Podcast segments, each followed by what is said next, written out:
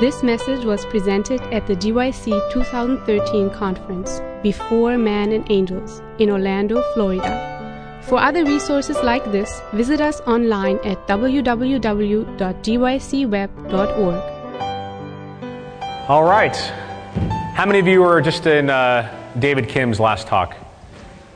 Yeah, I actually, uh, to be honest, um, uh, I've never met David before, and we talked a few months ago when we found we were kind of team teaching this seminar, and and uh, and I thought maybe I'd just come to one of the lectures and and uh, listen to one, just kind of get a, a, feel for his style, and then come back later. But I was I was hooked. I really enjoyed it. I, uh, in fact, a lot of the things that he said are really going to segue into the things I'm going to talk about, and. Um, but they're not going to be the same. Don't feel like you're going to get the same thing just rehatched in a medical environment. Um, but there's a lot of great principles. The things that, uh, that David talked about are going to be useful in any, any sphere, any career, any, you know, if you're in college or just, just your family uh, that don't know the Lord. Um, in, in, much the same vein, this first talk, um, his built upon each other. Mine are going to be three separate talks. First talk, I'm really going to share with you the, the, f- the first talk is going to go into my experience with the health message. Um, just a, a, background I, I wasn't raised an Adventist. Um, I was converted into the church when I was in high school. Um, actually, through a, uh, a, prophecy seminar at a local uh, Seventh day Adventist church. And the rest of my family, or my father came in through a Mark Finley seminar. Um, it was actually, I think, the first time he, he did a net. It was Net 94. And uh, the same church, my father wasn't quite convinced the first time around, and they, uh, they followed up with a satellite evangelistic series, and he uh, gave his heart to the Lord. Was, he was in the Marine Corps and uh, ended up uh, eventually getting out of the Marines, is now a pastor and an evangelist as well. And so um, evangelism works. It, uh, it, it, really, and it, if I could sum up all the lectures, um, David's lectures and mine, it's, it's basically, it's, it's living the life that we should be living, following Christ, and it becomes infectious to people because when you're real and genuine, people want genuine realness nowadays. You know, there's a lot of there's a lot of fake, you know, a lot of a lot of copycats, a lot of uh, there's there's a lot of uh, a lot of options, but when they see a genuine Christian out there that's happy, um, I think it really makes a difference. And so, I was asked to give a. Uh, uh let me just introduce myself. My name is Jason Shives. Um, I graduated from Bass Memorial Academy and uh, after becoming an Adventist, I transferred to, um, to an Adventist uh, academy to finish off my high schooling. Um, kind of went through the pipeline, Southern, Ad- well, CUC for a year, then Southern Adventist University. Um, and the whole way through really never took, never even knew there was a health message. I, I do remember though, my, you know, I did give up unclean meats at the evangelistic series, but it never went beyond that, or at least that's my perception. Maybe I just wasn't interested as a teenager. Uh, then uh, my father became a vegetarian, and uh, my mother and the rest of us would, would eat fried chicken when he wasn't at home. And then we would, we would hide it and because we didn't want to we didn't want to tempt him. Um, and uh, I kind of lived that type of a lifestyle. Um, I saw vegetarian options like when I went to academy and then to, to Southern. I went to college there. Uh, it wasn't until I got to Loma Linda and was challenged in a, a few, few areas, and I'll talk about that a little bit more tomorrow, because that really ties into why and how I incorporate the health message into sharing the gospel in, in my, uh, my practice. but um, there's a lot of information out there about health today, right? You know, it's a, it's a buzzword. I think uh, it's getting to the point now where healthcare is becoming more of an expenditure for our government than even our national defense. And it's going to get more and more as Obamacare or the uh, Affordability Care Act is implemented. And um, it's a very important topic. I think we should, uh, we as Adventists uh, are a unique Christian denomination, um, a movement that happens to have something to say about this. You know, and, uh, and I think, I think uh, once you not just know about the health message, but actually see the beauty of it and start to apply it to your life, it gives you another, so to, like David said, another interest or another way to cast out to these people because everybody, regardless if you're wealthy or if you're poor, wants to live longer. They want to feel better. No one likes to be depressed. No one likes to feel horrible. I'm going to preface this by saying that I'm not, you know, they, they could have gotten somebody else to done this seminar. You know, I'm not Neil Nedley and I'm not, you know, all these other, you know, we have lots of doctors that have done programs, but, um, but I don't have to pay the extra $100 yet. So I guess that's maybe why they asked me to do it. Um, but, uh, but no, I'm just, this is, you can, if you have more, and there's other places where you can get more detailed information. Um, I'm not the expert on every field of health, but if I can answer some questions and share with you my experience, I hope, it, I hope it'll be a benefit. So um, I think that's it. And this is my lovely wife, Janelle. We go and stand, babe. And uh, we've been married for about 10 years now, and she's a teacher at Bass Academy. She's a science teacher. We've got, uh, we got asked to come back there uh, a few years ago, and it's a blessing to be able to, to help raise the next generation at a, you know, not just once a, once a year, but all year long um, to see the beauty of the health message. One more thing, I'm actually going to just, uh, we're going to do a little exercise program because one of the things I hate about going to conferences is that we just sit around and eat and uh, we have we eat and then we sit and we eat and we sit and so we're going to do a little stretch a little little cardio and then we're going to get into the message um, but uh, I was at, have you guys seen the documentary, The Adventists? Have you heard of that? Um, when I was doing my residency at Florida Hospital here, um, I was attending Forest Lake Church, and I remember they were giving the kind of the, uh, the debut of the documentary. And uh, afterwards, they were, he was going around. This guy's not an Adventist, but he knew about Adventists, had a positive uh, view of Adventism, and wanted to make a documentary showing that he's like, this is such a small church and it's got a huge organization of hospitals and healthcare and, and why? And so he, he wanted to do this documentary and thought it would be very profitable for him, and it, it has been. And it's been good PR for our church as well. Afterwards, he was taking some question and answers, and, uh, and one of the things he said really stuck to me. He said, he said, you know, you Adventists have got something really, it's like gold, and hold on to it. I do have a concern, though. As I've gone around the country and around the world and asked people about the Adventist health message, one thing we're finding is that it's not passing on to the next generation. It seems as those that it's the those that actually live the principles of the Adventist health message are actually aging and dying, and the next generation isn't adopting it as well. I don't know why that's happening. Um, there, you know, there's probably some theories of it, um, but I'm hoping that things like GYC um, and the, the, the, other youth conferences will start to, uh, you know, there will be a kind of a revival in this because this is something that we can really contribute that the, the world is wanting. So, all right, let's go ahead and stand up. Uh, get a little bit of room, shoulder width apart. Okay, we're going to start off with a little jog in place, okay? Just jog in place, get the blood flowing. Try not to mess it. Okay. Okay, stop. You're going to pretend like you're sitting, but you're not going to sit. And you're going to go back up. Pretend like if you're in front of a chair, you can sit, put your bottom down, and then come right back up. Let's do 10 of those. Hands in front of you to balance. Okay, that's one, two, three. You can count with me. Four, five, six, seven, eight, nine, 10. You know, when you count, you actually, it distracts you from the pain a little bit. Okay. Take your right hand. We don't have a lot of room, so we're not gonna, I'm not going to make you do any like push-ups or anything, but right hand, lean to the left. Just stretch. It's nice to talk about the health message and actually try to live it a little bit while we're doing this lecture. And to the right. Okay, and if you can reach down, try to touch your toes. Take a deep breath, take a deep breath in and come up a little bit. And exhale as you go down. And one more time. All right. And have a seat. Okay. All right. Let's start with a word of prayer. Father in heaven, we just want to thank you so much for this opportunity to be able to be here at GYC.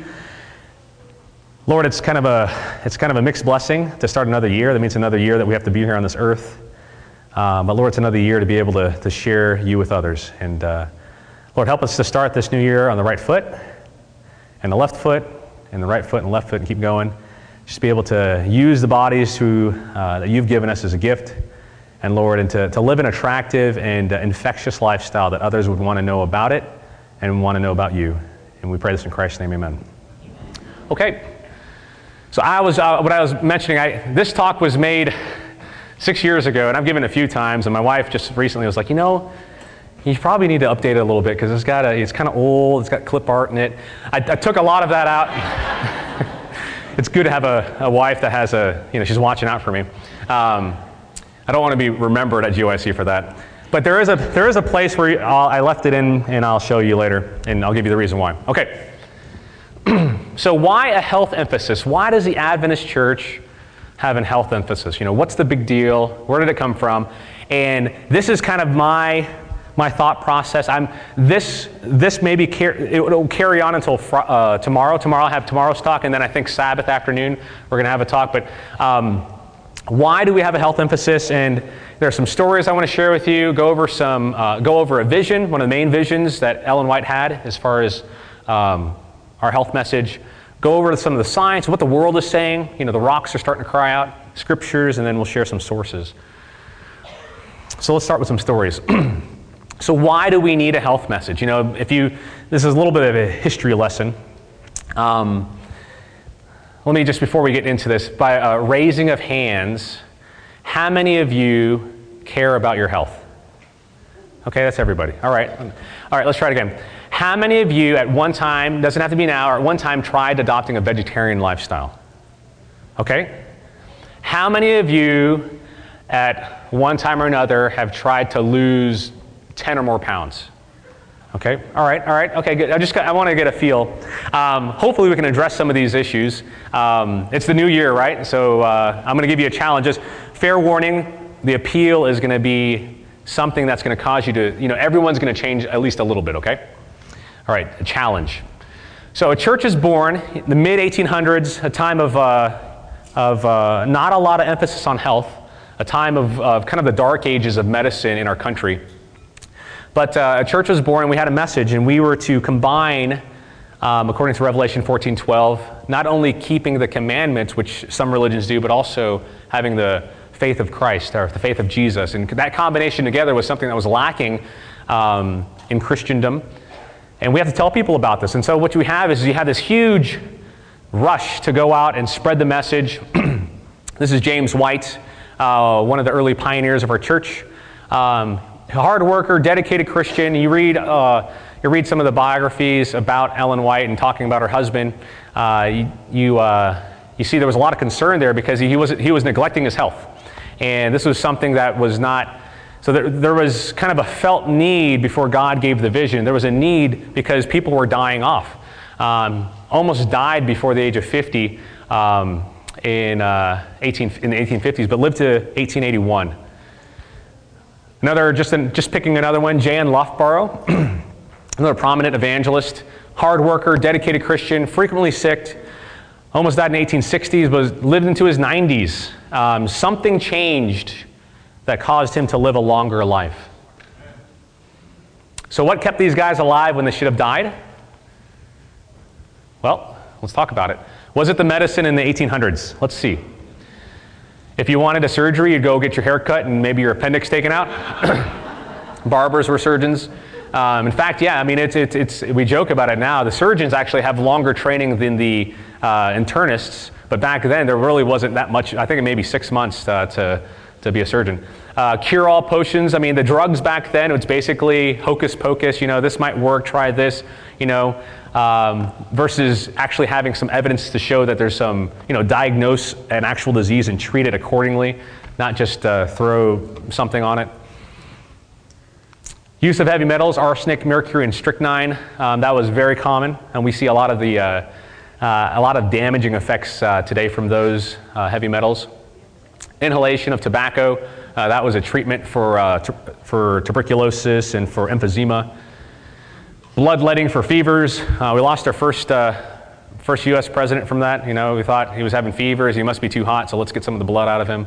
Just the, the way of thinking. And so obviously, this isn't the reason why our two pioneers uh, lived uh, a healthy life.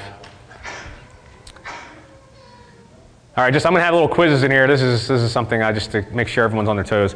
So, uh, what text in the Bible states that God's last day church would keep the commandments of God and have the faith of Jesus? Okay, good, good. add to your Bible memorization. So let's see. Uh, we, you know, you hear a lot about the spirit of prophecy. Spirit of prophecy. I remember, and I really want to emphasize, the spirit of prophecy is a beautiful gift.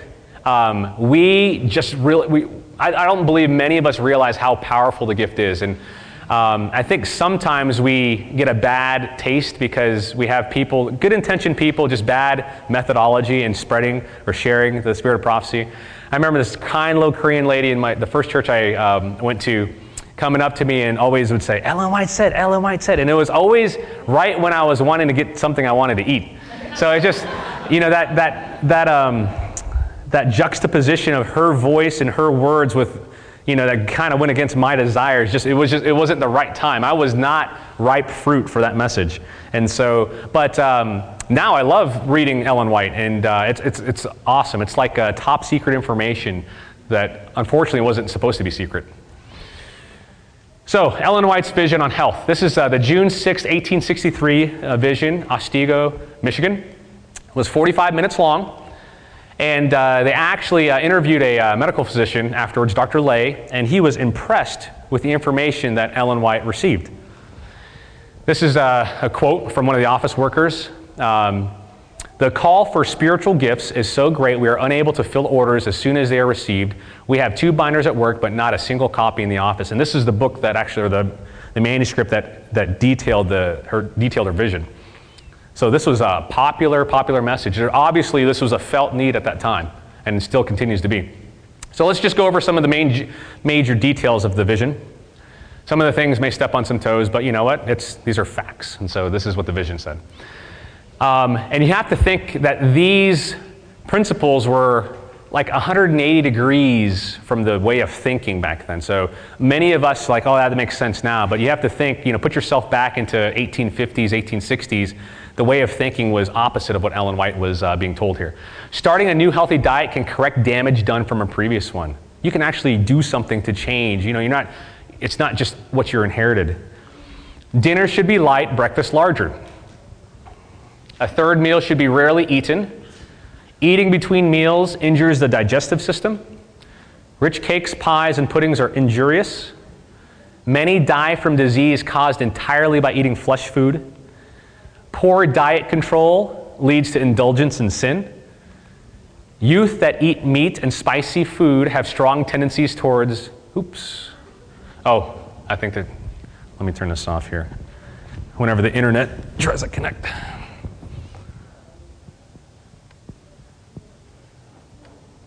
I'll just turn this off.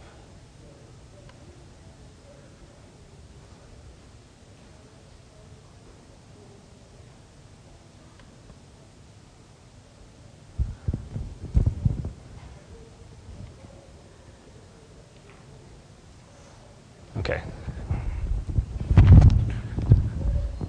Okay. Uh, youth that eat meat and spicy food uh, have strong tendencies towards sexual indulgences. Mean, it's already tough enough to be a, a, a, youth in the times we live in now with you know, all the, the temptations from the media. Um, add on top of that the hormones and the, the diets and things like that. And, and this is what she, this is back then, um, what Ellen White was told. A wholesome diet may be unattractive at first to people used to stimulating foods. That sounds kind of logical, huh? You know, you ever have someone say, "Oh, tofu, oh, I don't want to touch that," or you know, or it tastes like cardboard, or you know, or I don't like the taste of water. You know, it has no taste to it. You know, it's like, well, what are you what are you drinking now? It's because you know everything has to have taste. And I was one of those people. Swine is never to be eaten for any reason. Tobacco is a slow poison. Remember, this is she is basically saying that tobacco is a slow poison. It was until you know over 100 years later that Yul Brynner got on the on TV and basically said, "Don't smoke." Right? It's, I mean, this is, this, is, this is common knowledge now, but man, it wasn't for a long time. And this is, this is great because this just validates the fact that she is a prophet. She's not a false prophet, she's a true prophet. Tea and coffee are slow poisons like tobacco. Now, here's the thing this is probably this is that area where science is kind of going back and forth now with caffeine and and I, I believe um, if, if the Lord delays his coming, we'll probably be in the same situation as tobacco because it's like, you know, I mean, or she's going to be a false prophet. So, I mean, you see things back and forth. Right now, there's enough information on both sides that basically there's, you can find information and evidence to, to kind of back up what you want to believe. Um, but uh, I think if we can be the head in this area and not give this up, you know, to the, uh, not give this up, and uh, we'll be ahead. We want to be ahead of the game so that way people can see it's not from science. We didn't get this from science, we got this from the Lord. Keep your body and home clean. That goes for without saying. You know, one bath a week was the norm back then, you know, because running water was you running with a pail. Uh, bathing, I keep forgetting to change that. It says bathing, but bathing after waking up is beneficial to health. Parents transmit their weaknesses to their children. That was totally new for her. I mean, that you actually can either improve or, um, I guess, decrease uh, your child, the, the, child in the womb's tendency to follow the Lord or, or have a stronger tendency to, to follow you know, uh, evil by what you're eating and what you're doing and the things that your, your, your mind is uh, dwelling upon uh, before the even baby's even born. Light and pure air and sleeping quarter, in quarters is required.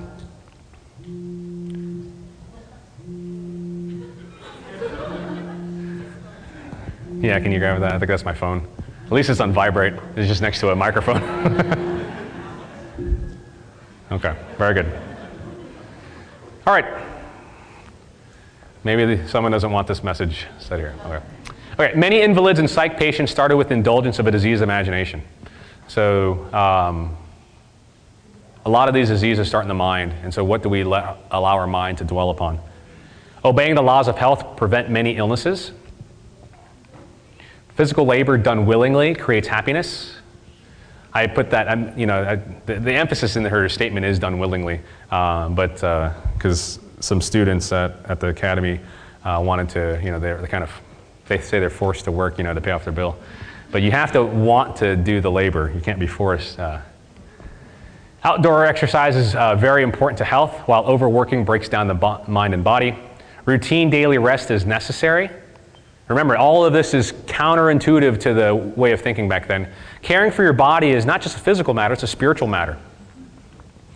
So there's a direct relationship, and this is, this is what, you know, as spiritual people, as Christians, this is the most important reason why we should follow the health message because it should improve our relationship with God.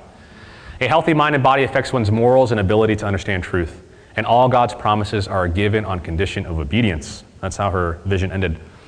So, with that, they took this information and said, you know, we got to do something with it. We can't just sit on it. You know, we just want to, you know, and the, uh, one of the first uh, lifestyle centers, so to speak, a uh, sanitarium was formed called the Western Reform Institute, Battle Creek, Michigan.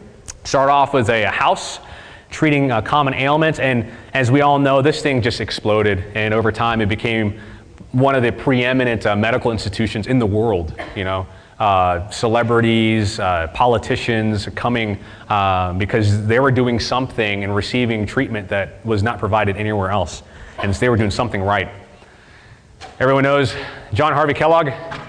It's cool to pull off a box of cereal and see Battle Creek, Michigan on, the, on there, right? Because we, we know a little bit more behind the scenes uh, with that. But um, John Harvey Kellogg, um, one of the most respected physicians in the 1800s, early 1900s, uh, cre- uh, inventor, created cornflakes, granola, peanut butter, electric blanket.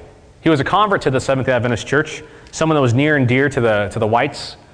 Uh, about Ellen White, he wrote this, and you know, people would always you know, wonder, you know, how are you always staying five years ahead of everyone else? You just seem to know what's, you know, you, you know before everyone else knows um, what's going on in the healthcare. It's wonderful to look back over the writings that were given to us 30 years ago, he says, and then perhaps the next day pick up a scientific journal and find some new discovery the microscope has made. It is perfectly wonderful how correctly they agree in fact. He would read his, you know, New England Journal or, you know, whatever the uh, journal was back then, and he would compare that with what Ellen White would say, and, and if, it, if it agreed, then he would keep it. If it went against what she said, he'd throw it out. You know, he would just go back and forth, and he would use Ellen White's vision as a filter, and, um, and you know, and it would work. And obviously, we know that he uh, en- ended up uh, leaving the church, but while he was uh, while he was following the spirit of prophecy's counsels, uh, he just he thrived and flourished. So, true false question. The main reason that John Harvey Kellogg stayed ahead of the rest of the other physicians in his days because he took daily baths and ate cornflakes. Okay, all right, so false. It's because he followed the information God gave on health through Ellen White's visions. All right, so science. Let's talk about science.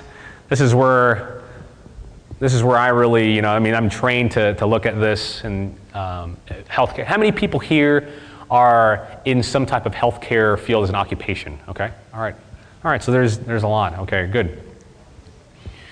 Science has become the almost like the lowercase God for most people today, and so it's good for us to know. But true science should support what the scripture says.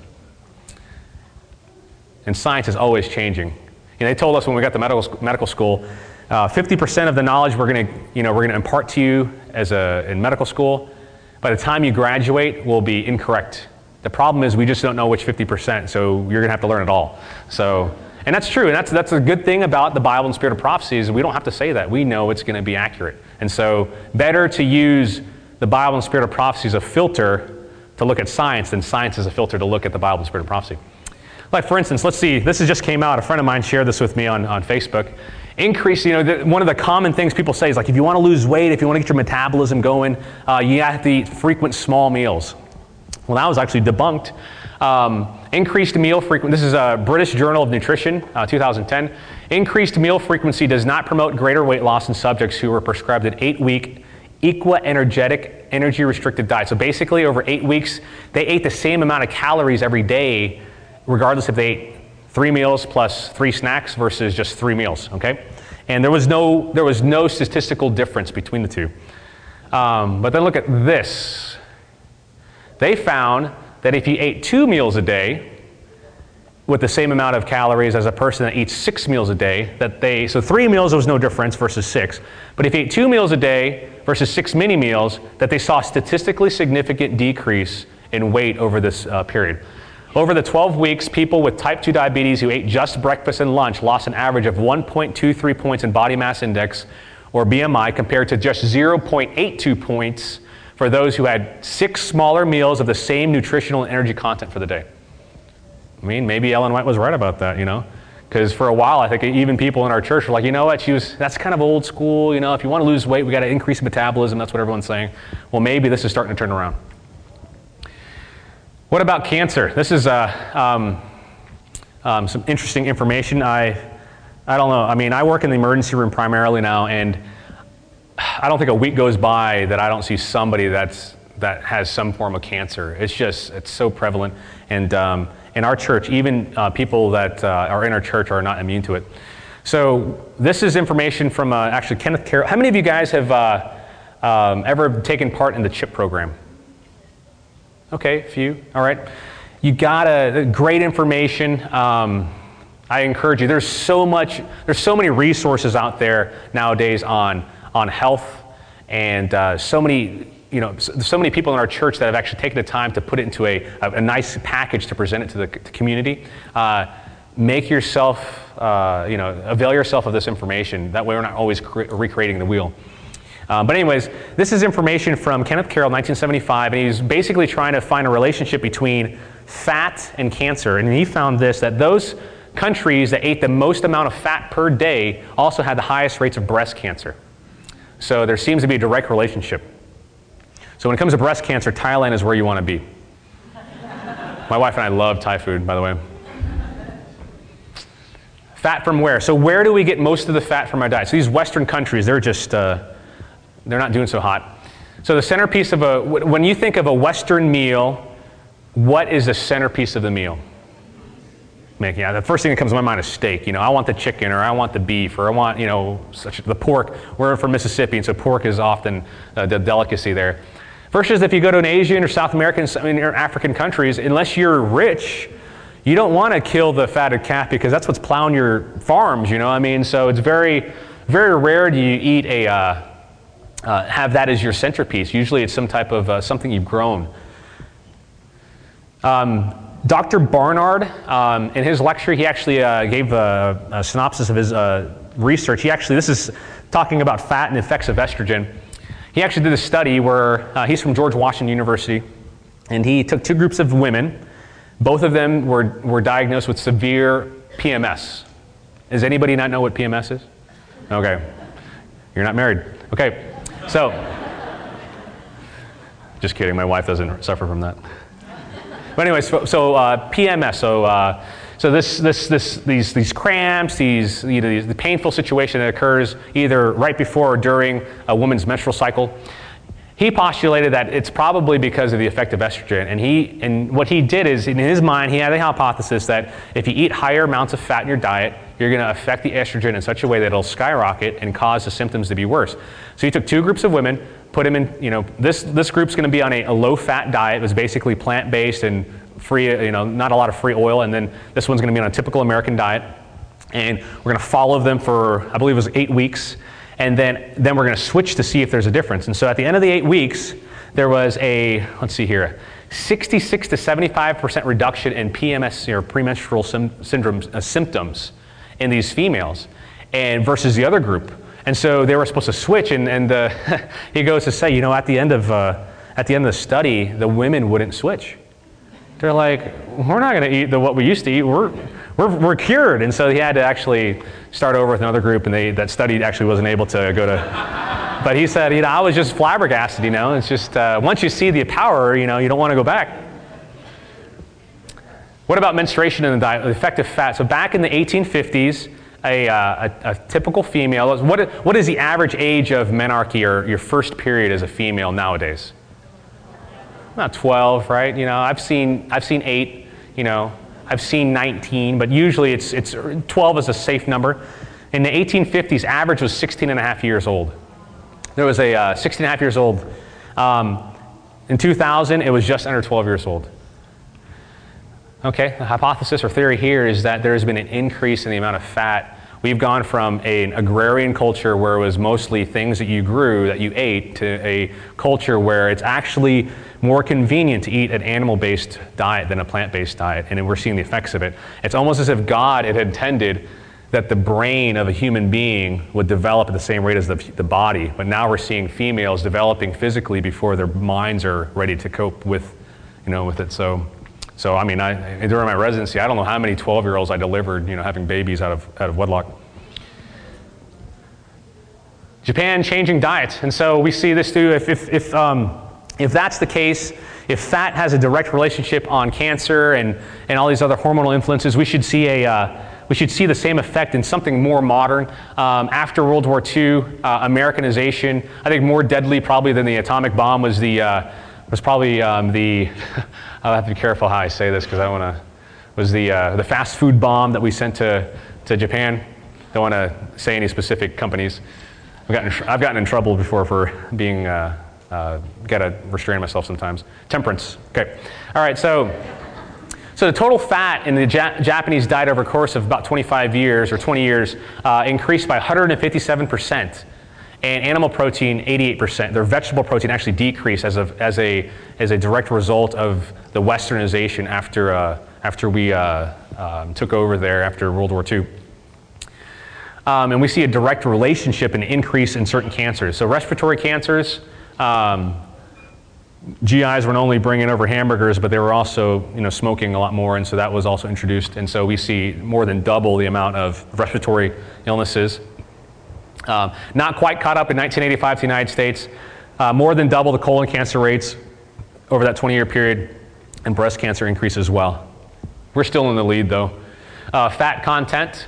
So, leanest beef, leanest chicken, trout, tuna, the things that, you know, I mean, just about, I mean, your leanest meats are going to have high concentrations of fat. And you can't even compare that compared to your plant based foods. I mean, rice and potatoes, 1% or less. You know, so there's a huge, if you go to, you adopt a plant based diet, you're eliminating pretty much the number one culprit in your fat in your diet. I mean, it's this information that started the whole buzz about low fat foods came out. And, um, um, but the best way to, to avoid fat is really just to, is to switch to a plant-based diet. Uh, Nationals Cancer Institute. Um, you guys have heard of heterocyclic amines? When you, uh, certain, the way you cook certain types of meats actually can cause um, the, the, the, proteins to actually um, switch their configuration to a way that actually has been shown to increase cancer rates. Um, but you can find this like in grilled chicken, oven broiled chicken, pan fried chicken, barbecue chicken. Chicken's getting a bad rep. Um, yeah. Sorry, I just had a mental of uh, eat more chicken uh, from Chick fil A. But, um, but, anyways, but heterocyclic amines, if you think of it, a, a, hamburger that's well done. So you always hear people say, you know, oh yeah, I think about my health. I don't eat blank type of meat anymore. You hear that? What's that?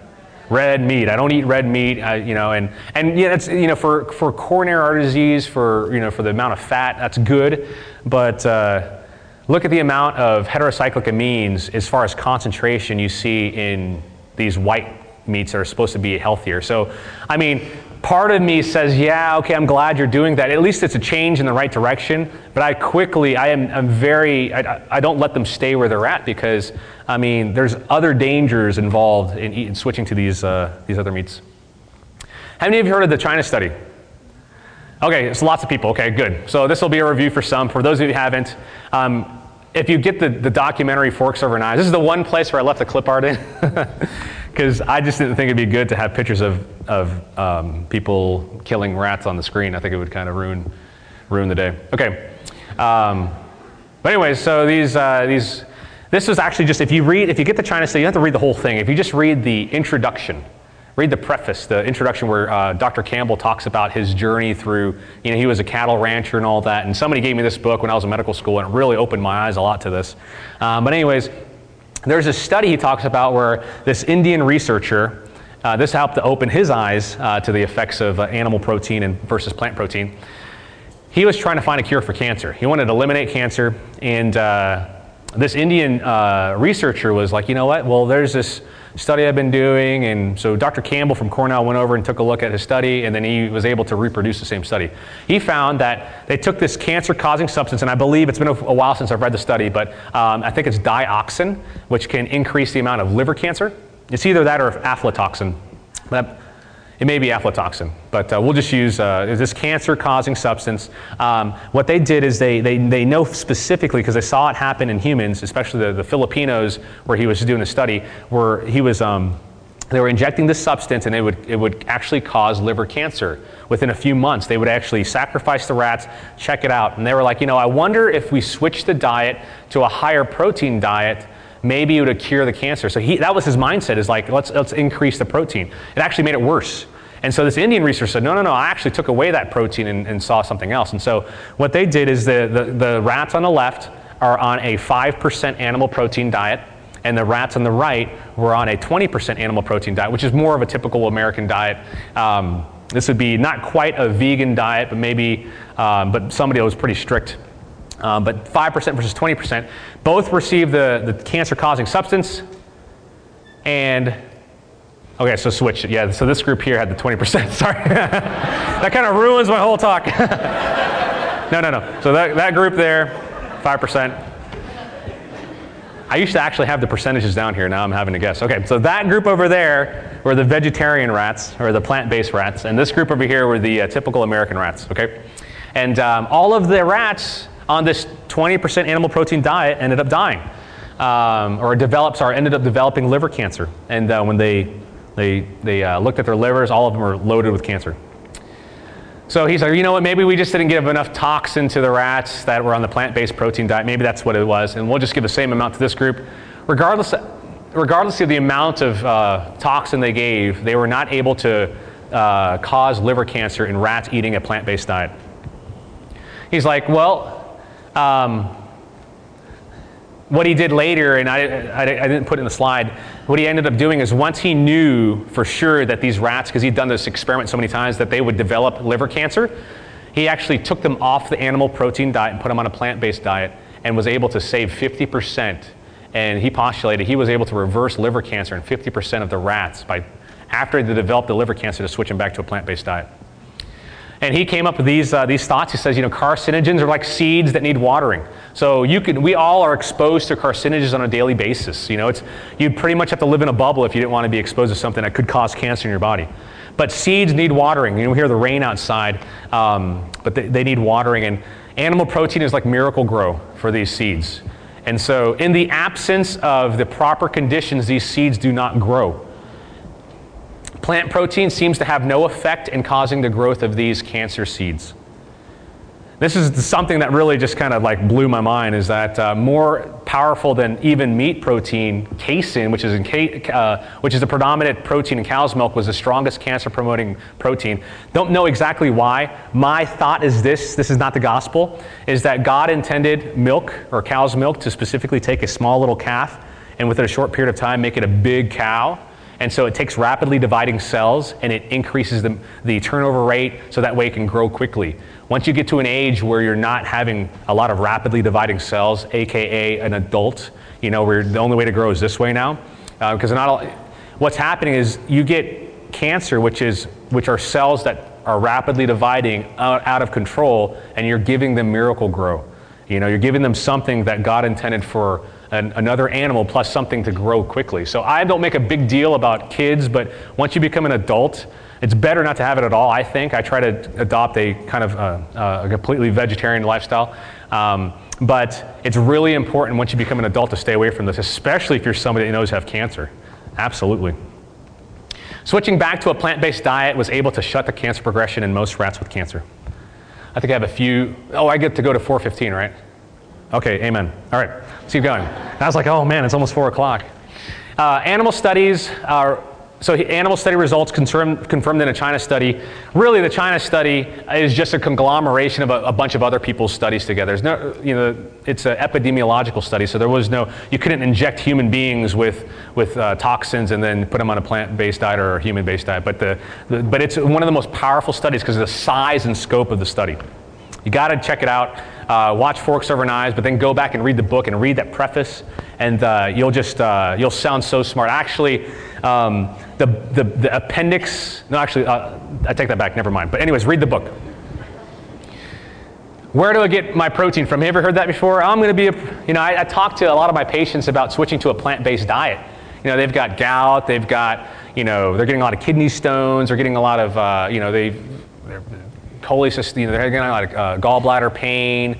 I mean, just about everything that I see patients for is, is related to their diet. You know, it's probably 90%. Um, where do I get my protein from if I switch to this? You know, well, I tell them, listen. I mean, there's protein. You don't. That's that's a common question, right? Have you ever heard that before? Well, did you know a gorilla is a vegan? And uh, would you like to discuss with me where I get my protein? Lifelong vegan. Do I look malnourished? And you know, I mean, here's the thing. I mean, you, you think if I become a, you know, if I become a plant-based person, you know, there's a lot of, you know, when you say the word vegan, there's a lot of, um, there's a lot of undertones involved in that. You know, there's, you know, there's a lot of reasons why people choose to, you know, to eat this type of a diet. I think, yeah, somebody might have. I think, what do you hit? Three? Three, number three. Perfect.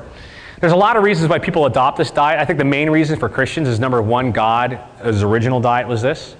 That's important, but also it helps us to think clearly.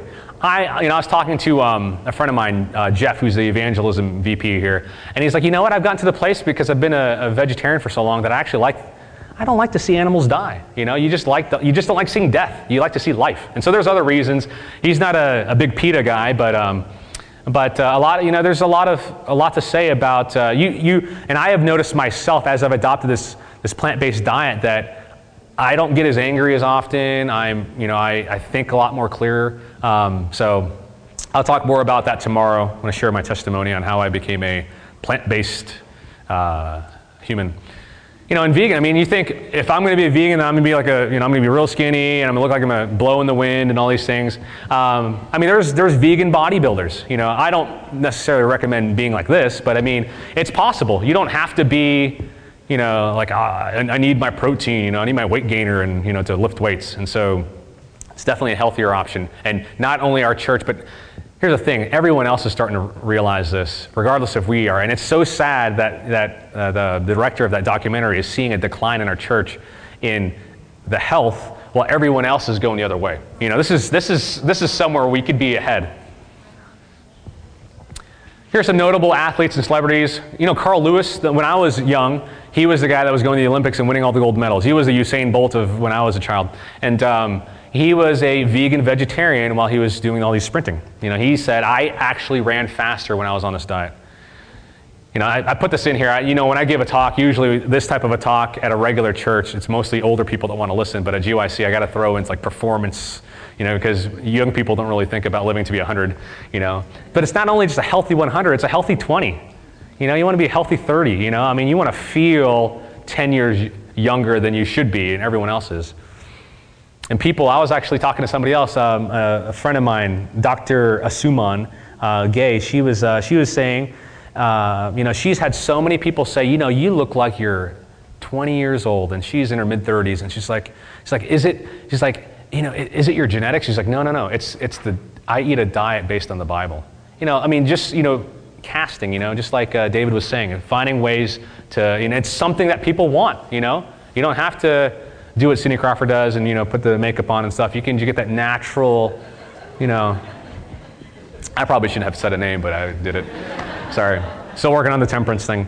Okay, so Dave Scott. I, I like. I I have personally found you know as I've tried. It's very easy, just like was mentioned in previous um, previous seminars, to get focused on certain things and then just kind of, you know, when I'm in a room with people that kind of like the things I like, I tend to gravitate towards them. And the Adventist culture is very easy to kind of conglomerate together. And I, I try to find ways to get myself out in the community uh, besides just my practice. And so I've taken up uh, triathlons and, and uh, long distance running and things like that. And and uh, this is a guy that's Dave Scott, if you haven't heard of him, uh, six time world Ironman champion. That's where you, you swim 2.4 miles and immediately get on a bike and run, uh, ride 112 miles, and then you run a marathon afterwards, all in, in usually over 100 degree weather in, in Hawaii. And he, he said the reason why I won is because I was a vegan during that time. Um, so, so the power of health, not only in just longevity, but in performance. Joe Namath, uh, Tony Gonzalez, he's a current player. Prince Fielder, he's a big, strong guy. Um, Lance Armstrong, not the most popular person nowadays, but, but uh, he became a vegan a couple of years ago. Um, I guess maybe to replace the other performance enhancing things. so, so I don't know. Maybe maybe it's just as maybe it's just as performance enhancing just to go vegan. Uh, Bill Clinton. Have you guys heard of this? Yeah, very powerful. Um, he actually, uh, I didn't have, I didn't know whether a video would work or not, but um, he got on uh, t- multiple channels and talked about how he had got a hold of the China study and uh, read that after he had a, a, heart attack and had to have a stent placed and lost like 30 pounds and feels great. He's actually more healthy now, um, and so everyone else, it's like the rocks are crying out with this, you know. Uh, you, can, you can Google just about any, and when I was a medical student at Loma Linda, I mean, the National Geographic was coming out and, and documenting us because, you know, these guys are living a long time, and what are they doing? The secrets of longevity. And this is just the U.S. News and World Report. You know, one of the 11 health habits of living to 100 is live like a Seventh-day Adventist. Man, we're getting some free press here, you know. We, you know, if we put that in like the Southern Tidings or the Adventist Review, no one would really know about it outside of the Adventist Church. But I mean, this is plastered all over the, the world. Have you heard of Spark? You guys heard of that? Anybody? Just real quick, I don't have a lot of time here, but um, there's uh, at Bass Academy we, we wanted to do an experiment on our students, um, not uh, not like the rat study or anything like that, but. But anyways, there's a book uh, that was recommended to me, and I'm always, you know, exercises. You know, we always, we really focus a lot on on diet in the church, but we don't, we kind of leave some of the other eight laws of health out. Um, exercise, I think, is a, is a huge one. It's actually the, I believe, the, the fountain of youth uh, that really keeps you, keeps you going.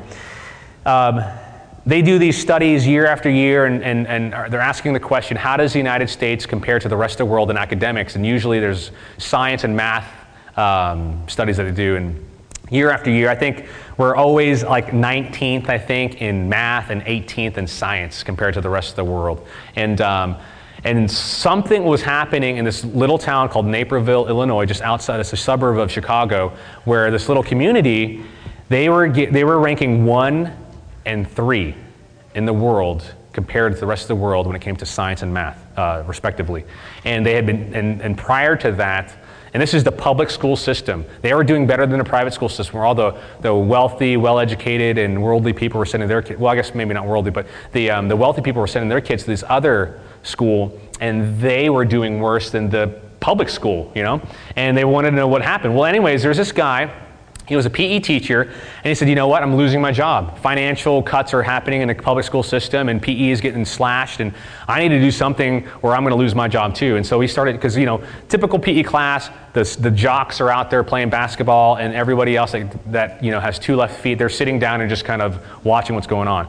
He said, I'm not going to do that anymore. What we're going to do is I'm going to show that exercise really makes a difference. And I'm going to, for basketball, we're going to use smaller hoops, and we're going to use smaller teams, and we're going to play everybody. Soccer, instead of a huge field, we're going to have a small field, and we're going to incorporate other people. I'm going to get heart rate monitors for, for the kids, and every day, everyone in school, he started in the middle school, put heart rate monitors on, and they're going to go for 30 minutes around um, a lap do laps around a, a, track, and I'm going to see if they keep their target heart rate through that 30 minutes, what effect it would have. And over the course of three years, test scores just just went. I mean, I mean, D students became straight A students. It was, I mean, it's phenomenal. And we're like, wow, this is powerful. And all they did was change exercise. The guy obviously saved his job, and he's like this uh, well-known, um, well-known uh, uh, advocate for exercise in the, in the country, and this is uh, it's huge. I mean, if you haven't read the book, it's, it's a really good read, um, good information. There's a little bit of evolution talking about in there, but you can always just bypass that. You know, it's not the truth.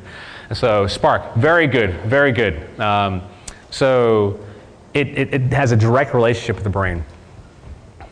So, quiz. What is the largest determinant of whether I will get a disease like cancer or diabetes? My horoscope my genetic makeup, the type of diet I have. God's will. You know, I, I put this up here because here's the thing you can do everything right and still die of cancer, leukemia, get hit by a train. But that shouldn't be your reason to just to only to live to be 100, but it's to give glory to God. And if God so happens to want to keep you around because it's going to be a benefit, then so be it you know. But I, I really, you know, I, I want to challenge you: be motivated to take care of your health. But the health message is not the message. You know, the gospel's the message. This is the right hand to make the gospel more effective. Okay, so be you know be very wary of people that all they talk about is health, and and uh, they they don't. Everything has to be seen through the lens of the gospel of Christ. All right, um, I'm gonna I'm going to cover the Adventist health study tomorrow because we don't have that much time left. It's going to, and I, I, I want to do it justice. So I'm just going to, if you can just close your eyes for a second or look down, I'm going to whiz through this real quick. So everyone, just close your eyes, pray for your neighbor for a second. Okay, going through, very good. Okay, this is, okay. Um, and what I'm going to do is tomorrow we'll cover the Adventist health study, but I want to end with an appeal, and uh, we'll talk about the Bible a little bit. Um, longevity. So if you're going, I love to use this because I talk to people all the time. You know, I'll be, I'll be in the, I'll be in the hospital. And it's usually the other doctor that's working there, and you know, it's very cynical, especially in the emergency room. They'll say, "Well, why did God make cows then?" You know, you hear that very often. You know, I mean, that's why God made cows to eat them. You know, and I was like, "Really? Well, I mean, if you and these are Christians. The reason why our country is becoming more aware of a plant-based diet is not because of Christendom which is a sad thing because they have the same Bible I have, you know. And um, before there was any covenant, you know, um, there was this diet. You've got basically, uh, you know, talking about the Old Covenant or New Covenant because they say, oh, that's the Old Testament, we don't have to follow it. Well, I mean, God created in a perfect world this diet. And it wasn't until after sin that God caused man to eat, you know, allowed him to eat flesh. And so it was after the flood and there's other reasons I'm not going to go in today, but that is the one thing that we know that God changed. You know, you know, there's other things, you know, maybe the atmosphere changed and the waters and the above and things like that, but we know for sure that God changed the diet. And how old was, you know, how old was man living prior to the flood? You know, 900 plus years. Methuselah, 900 something years, 69 years, I think. And then within just a few, well, that doesn't look so good, huh? I'll have to change that later. Within just a few uh, uh, generations beyond the flood, we see people living, you know, 200 years old. You know, everyone else, you know, you got 10 generations where everyone's living, you know, 800 plus years, 900 years, and then within just uh, a couple generations after the flood, um, and the only thing that really changed is the diet. I mean, and if you go to Counsels and Diets and Foods, and uh, one of Ellen White's writing, she gives you specific information. Read the section on meats. I mean, God uh, it was not his intention, and it really, he has a huge effect on our health. What about Daniel? Child of God enslaved by heathens, would not defile himself even on pain of death. He had a test, Daniel chapter 1. I just tell people, listen, you know, if you want, if, you, if you're, a, if you're a, a Christian and you want to see some, some good reasons, read the story of creation and read Daniel chapter 1 and then see what happens to Daniel when he, be, he basically goes on a vegan diet for 10 days and then later adopts that diet uh, for the next three years at Babylon University and then is tested before Nebuchadnezzar. And his ultimate goal, Daniel uh, was, he, he purposed in his heart he would not defile himself. The outcome of faithfulness, we find that Nebuchadnezzar ends up becoming, you know, you can say a Christian or a follower of God because of Daniel's faithfulness. So ultimately, I think, you know, that's one of the major reasons why we have a health message. It's, it's a tool to share the gospel with other people. So, who, is the, who in the list has lived the longest? So, Adam, Methuselah, Enoch, or Abraham? Yeah. Contrary to the previous three lectures, there were no trick questions there. This is a trick question. Um, but anyways, yeah, yeah, that's just, you know, Methuselah is the longest person to die, longest lived person to die, and Enoch's the longest person to, to live. So he's still alive. So just some sources if you'd like. You know, the Bible, Ministry of Healing is a great read. Um, and that really does a good job of, of talking about health in the perspective of the gospel and sharing the gospel. Counsels and Diets and Foods, it's a compilation with excellent information.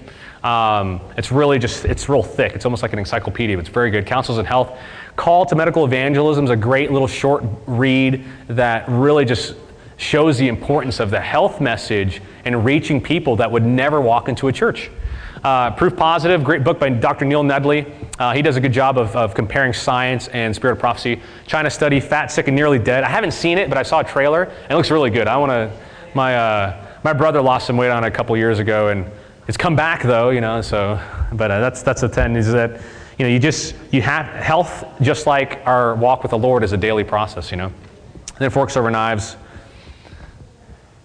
So why this talk? If we as Christians choose to turn our back on this message, what are the consequences? Our health suffers, our family's health suffers, our country's health suffers. God gets no credit for his health plan. Buddhists, you know, one of the reasons why you can get a vegan meal in a lot of places because Buddhists don't want to eat their, you know, their, you know, whatever, their previous relatives or whatever, reincarnated. God, and not, not to poke fun at them, but I mean, that's, that's what they believe. God will find someone else. I mean, He'll find someone else to, to share the message, you know, because he wants, there's people out there that will listen. We may lose our faith in God, you know? But when God's people are obedient in the little things like health, others are curious and interested in God, we save money on health care, our family's health improves, we are better witnesses for God and the truth, we are better people in general, we feel closer to God, and God is glorified, not the creation. So here's a challenge, okay? So I'm gonna I'm gonna make you stand up for this, okay? So just be ready. And don't stand up if you don't want to do it. But 10 days, okay? 10 days. And you can start today, you know, and as long as you stick with the GYC meal plan, you should be okay for a little while. Okay? Someone gave me this 10 day challenge back when I was in medical school, and it's become 10 years now. Okay? So I just, I just, I saw the benefits and I just wanted, kept, I wanted to keep going. So for diet, okay? Skip animal products, completely, decrease, cut out an evening meal if overweight. Um, or even try it here because they're not serving dinner anyway. And so, I mean, so, I mean, but I think, I mean, a typical American needs to lose a little bit of weight anyway. I, I, I also was a, um, a, uh, a victim of the holidays, so. Um, eat five fruits and veggies each day and limit your processed foods. There's a lot of foods that are vegan that are not healthy. Okay? Just because it's vegan doesn't mean it's healthy. Okay. Um, activity 30 plus minutes of vigorous activity daily in the morning, preferably outside. Okay? So every day. Now, you know, if you want to take a day off, you want to take Sabbath off, but at least on Sabbath, don't just fall asleep in the afternoon. Get up and get out and walk. You know, do something. It doesn't have to be vigorous, you know, but um, at least, you know, five days a week. Um, water, drink only water. Average is about eight cups, 64 ounces, but um, a good way to know if you're drinking enough water is if, your if your urine is pale, um, clear. Um, you know, if it's, you don't want to over, you can actually over drink, so be careful. You know, I, I tell people, especially if you're an adult, don't drink more, more than a gallon of water because you can actually deplete your sodium stores and um, have some neurological issues. But, you know, eight cups is a good average. If you're exercising, a little bit more. Sleep, try to be to bed by 10 p.m. You know, they've done a good job at GYC ending things a little earlier so you can actually do that. And then wake up by 6. Sleeping, oversleeping is, is almost as bad as not getting, uh, getting enough sleep. So share. Find one person during the next 10 days to share this journey with you, okay? Or find somebody next 10 days to share something you learned during this message. Amen? So if you are willing to take this Daniel challenge, I invite you to stand with me. You don't have to, you can sit and no one's going to judge you. You know, you can sit, you're like, you know what, it's not going to be convenient. Okay? But I want to challenge those that continue to sit.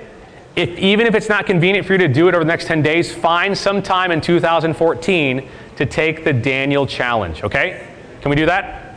Okay. All right, everyone else can stand if they'd like, and let's, uh, let's go and have a word of prayer. Father in heaven, I just want to thank you so much for this opportunity to be able to be here at GYC.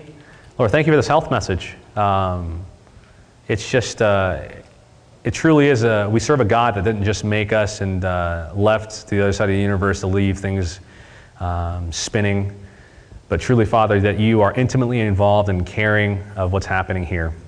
And uh, you care about each and every one of us, and uh, you want to see the best. And Lord, I know there are others out there that are, have yet to hear uh, the gospel, have yet to hear this message of healing.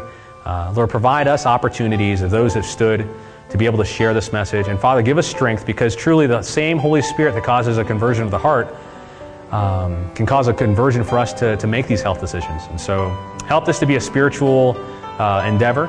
Maybe grow closer to you because of it. We pray in Jesus' name. Amen. This message was recorded by Fountain View Productions for GYC. GYC, a supporting ministry of the Seventh day Adventist Church, seeks to inspire and equip young people to be vibrant, Bible based, and Christ centered Christians. To download or purchase other resources like this, please visit us online at www.gycweb.org.